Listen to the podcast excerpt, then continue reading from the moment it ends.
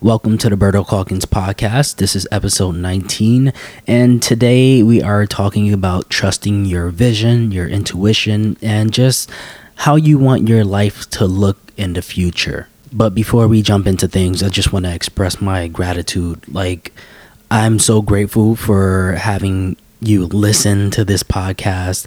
I literally started this just because I wanted to get some stuff off my chest and hopefully get somebody to resonate with some of the information that I shared. So, thank you for listening. And if you do enjoy the podcast, I would appreciate it if you rate and review. No pressure, but I do appreciate hearing your feedback. So the other day, I took a look back into my YouTube archives because I was going to send a video to somebody that I know. And I came across another old video that I shot, and this video was recorded on an iPhone, looked very low quality, and it is not something that I would put out today. I would definitely edit it differently and make it a little bit more precise.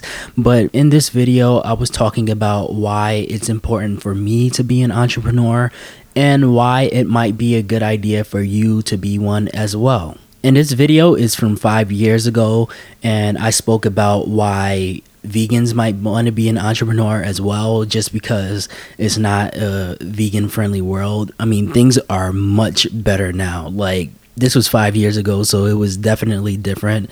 But if you're a person that's trying to have a job that's in alignment with your values, then it might be a good idea to be an entrepreneur because then you would be able to be more in control. And then I briefly talked about there being no security in jobs.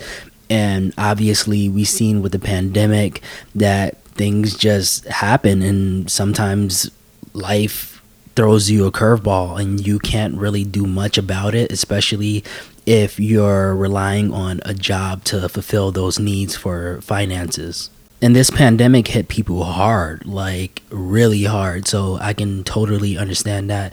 But i noticed that a lot more people have opened their minds up to having either side jobs side hustles or just completely jumping into being an entrepreneur. But a few of the reasons that i wanted to be an entrepreneur is that i don't like to be taking orders from other people But I would do that if I needed to. Like, if I'm really passionate about a job, I don't have a problem with having a job and being told what to do, especially when I'm ignorant as to what to do. So, that's not a huge issue. It's just I like to be in control. And another thing that I wanted to really be in control of is my schedule. That's like a huge thing for me. Like, although I do freelance work and I have deadlines with things, it's really up to me to decide when I'm going to take care of those things and just balance things out. So it's been helpful to be in control of that, especially when you have a child and things come up last minute where you have to take care of your kid and like run in different places. You know, it's just like life happens. And I used to feel really bad if I had to like call out from work. Like, I didn't do it that much, but like to ask for time off, like it just didn't sit well with me.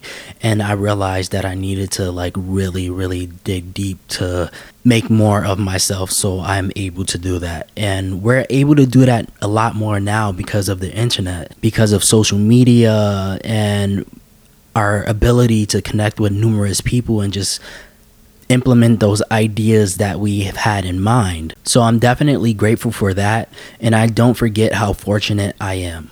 And it's not easy to be in full control of what you're doing with your life when it comes to like career and whatnot. But it was something that was really worth it for me. And if you're thinking about pursuing certain entrepreneurial type endeavors, then you have to be really careful with who you share your ideas with. And it's not because you think that people are going to steal your ideas, but really how people react. Some people, they don't purposely do this, but they might throw you off course if you're not locked in on what you want to do. And I know that we get excited about sharing our excitement for what we're doing with our friends and family, but some of them are just not ready to hear it. And you can often understand that by someone's reaction. If somebody reacts like, oh, trying to downplay what you're trying to do or trying to give you a reason to not do it, then they are not a person that you should be sharing that information with. So you have to kind of like train yourself to not share all of your information with your friends and family and kind of just do things that you need to do for yourself and really try to get advice from people that have been there or people that are doing things on a higher level that you look up to. Locking in on your intention will save you from a headache of being distracted and going in so many different directions. And that's something that I struggled with for a while, and it still comes up every once in a while. But I, I feel like I've gotten a better grasp at the things that I want to do and that allows you to keep your eyes on a prize. And you have to do this to an extent because sometimes if you're so obsessed with the end goal you might not be able to see the other opportunities along the way. And if you're so obsessed with a goal, then it might lead you to feel desperate. And when you're desperate, you make desperate decisions let's say for an example if you wanted to be a content creator or influencer and you wanted to get a certain amount of followers because you wanted to start making more money through social media. I've known people that hmm. seemingly wanted to do that but they were so obsessed with getting to that point that they started buying fake followers and buying fake engagement and whatnot and as a result of that, they seem less authentic. And some people can see straight through that. So you have to have the patience, put in the effort and the time.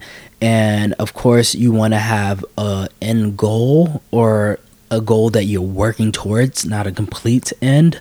But you also need to keep in mind that things change and you might need to pivot along the way because of the market changing, the world changing. And if you are so obsessed with that goal and you don't pivot, then you might lose out on some opportunities that were even bigger than what you were going for. And one of my favorite quotes is act surrendering the fruits of your action. And this comes from the Bhagavad Gita. And it's pretty much saying do the work, but don't focus on the outcome. I feel like it just takes a balance of knowing where you're going, but doing the things daily in order to get there or every other day because, you know, we have rough days sometimes. Sometimes we have rough weeks where we are not able to get through it.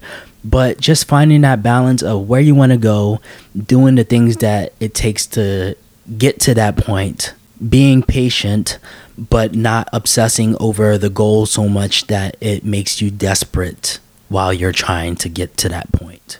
And I think that it's really important to create a vision board just so you can have some visual things to look forward to. My vision board is currently on my computer. I have like different pictures, and then under the pictures, I, I have like a sentence that says why I am looking forward to having this particular thing in my life. So it serves as a solid reminder of what I want. And I look at this pretty much daily. Some days I don't, but pretty much daily just so I can stay on point. But then I forget about it and just do the work to get to that point.